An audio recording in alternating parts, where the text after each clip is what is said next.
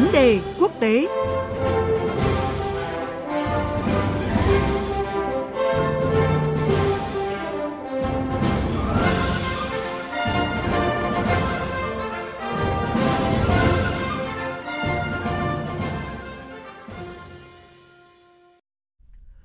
Thưa quý vị và các bạn, ngày hôm nay là ngày quyết định của Mỹ về việc nâng thuế từ mức 10% lên 25% đối với hàng hóa nhập khẩu từ Trung Quốc, trị giá là 200 triệu đô la chính thức có hiệu lực.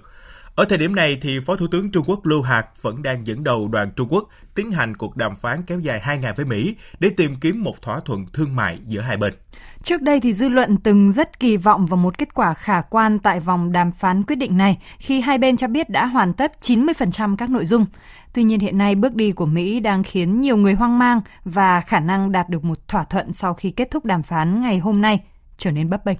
Vấn đề quốc tế, chúng tôi sẽ được kết nối với anh Phạm Huân là phóng viên Đài Tiếng Nói Việt Nam thường trú tại Mỹ và chị Bích Thuận là phóng viên Đài Tiếng Nói Việt Nam thường trú tại Trung Quốc để phân tích rõ hơn về động thái của cả hai bên. Xin chào anh Phạm Huân và xin chào chị Bích Thuận ạ. Vâng, trước hết xin được hỏi anh Phạm Huân là à, có nhiều thông tin cho rằng là phía Mỹ quyết định áp thuế với hàng hóa Trung Quốc từ hôm nay à, xuất phát từ cái việc Trung Quốc rút lại những cam kết quan trọng mà nước này từng đưa ra với Mỹ. Vậy thì cho đến cái thời điểm này thì đã có thông tin nào cụ thể hơn về những cái vấn đề mà phía Mỹ cho rằng là Trung Quốc đã rút lại cam kết hay chưa thưa anh? Vâng, xin chào biên tập viên Thúy Ngọc, chị à, Bích Thuận và thính giả của Đài Tiếng nói Việt Nam. Cho tới cái thời điểm hiện tại thì à, các quan chức Mỹ chưa đưa ra bất kỳ chi tiết nào về à, các cam kết mà Trung Quốc muốn đàm phán lại. Tuy nhiên, trong suốt quá trình đàm phán thương mại Mỹ Trung thì ờ, các nhà phân tích có một số những cái nhận định sau. Thứ nhất là Trung Quốc có thể hiểu sai về những cái dấu hiệu và tuyên bố gần đây từ phía Mỹ và cho rằng là Mỹ sẽ sẵn sàng nhượng bộ để ờ, đạt được một cái thỏa thuận thương mại với Trung Quốc. Chính vì vậy mà phía Trung Quốc muốn tận dụng cái cơ hội này để ờ, đàm phán lại các yêu cầu của Mỹ để đưa ra ít nhượng bộ nhất hoặc là kéo dài thời gian đàm phán. Thứ hai đó là, theo một số nguồn tin thì các quan chức Trung Quốc tuần trước thông báo với phía Mỹ rằng họ sẽ không đồng ý với một thỏa thuận yêu cầu sửa đổi luật pháp nước này điều mà Trung Quốc trước đó đã đồng ý thực hiện.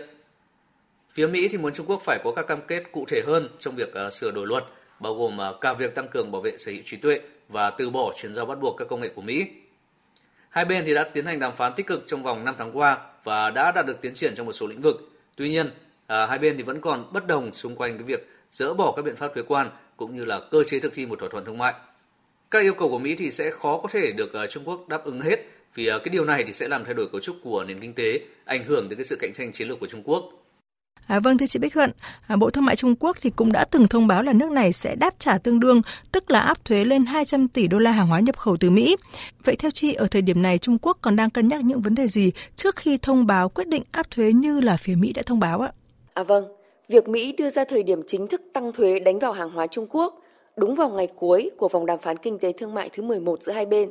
rõ ràng đã và đang tạo sức ép cực lớn lên Trung Quốc. Với Trung Quốc, việc Phó Thủ tướng Lưu Hạc vẫn dẫn đầu đoàn đại biểu nước này sang Mỹ dự vòng đàm phán lần này, bất chấp đe dọa từ phía Mỹ, được coi là cách làm thể hiện trách nhiệm và thành ý. Nhưng điều này cũng cho thấy Trung Quốc thực sự mong muốn đạt được thỏa thuận với Mỹ, hoặc ít nhất cũng là kéo dài thời gian Mỹ áp mức thuế mới đối với nước này. Trên thực tế thì không phải đến bây giờ Trung Quốc mới cảm nhận được những áp lực mà Mỹ tạo ra. Ngay từ vòng đàm phán lần trước, khi dư luận Mỹ đưa ra những phản ứng tích cực về việc thỏa thuận giữa hai bên sẽ được ký sau vòng đàm phán lần này, thì báo chí Trung Quốc đã nhiều lần nói đến việc cần phải chuẩn bị cho mọi khả năng có thể xảy ra. Nhưng báo chí nước này cũng cho rằng, kể cả khi đàm phán thất bại, Mỹ đánh thuế toàn diện lên hàng hóa Trung Quốc, thì cánh cửa đàm phán giữa hai bên vẫn mở. Như vậy có thể nói, việc đánh thuế đáp trả chỉ là một hành động tự vệ khi bị tấn công, một hình thức thể hiện sự đối đẳng cần thiết trong quan hệ kinh tế quốc tế một cách thức để khẳng định giới hạn đỏ và thái độ không dễ dàng nhượng bộ khi đàm phán động chạm đến những lợi ích cốt lõi của mỗi bên. Nhưng về lâu về dài, đàm phán vẫn là điều mà Trung Quốc hướng tới.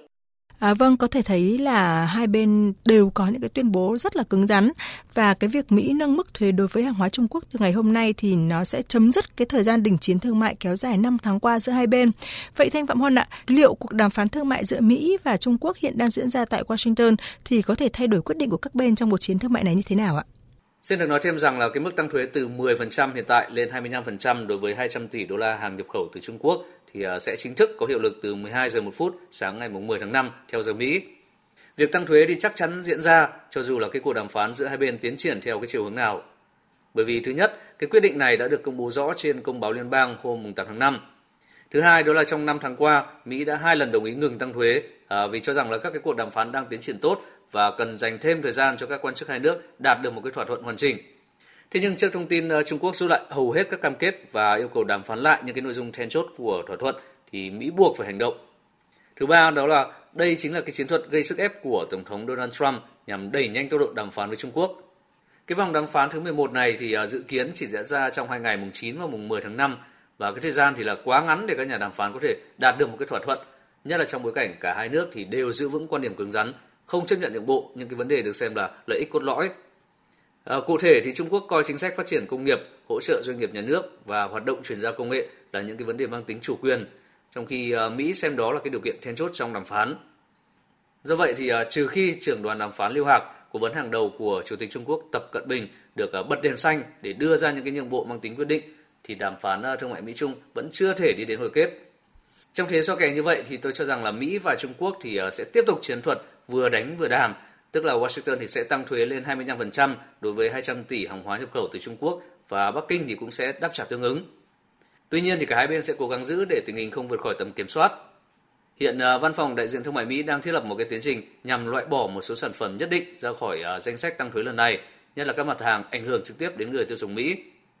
Việc áp 25% thuế đối với 325 tỷ đô la hàng nhập khẩu từ Trung Quốc thì à, nhiều khả năng chưa thể xảy ra sớm như đe dọa của Tổng thống Donald Trump. Vâng, xin cảm ơn anh Phạm Huân và chị Bích Thuận.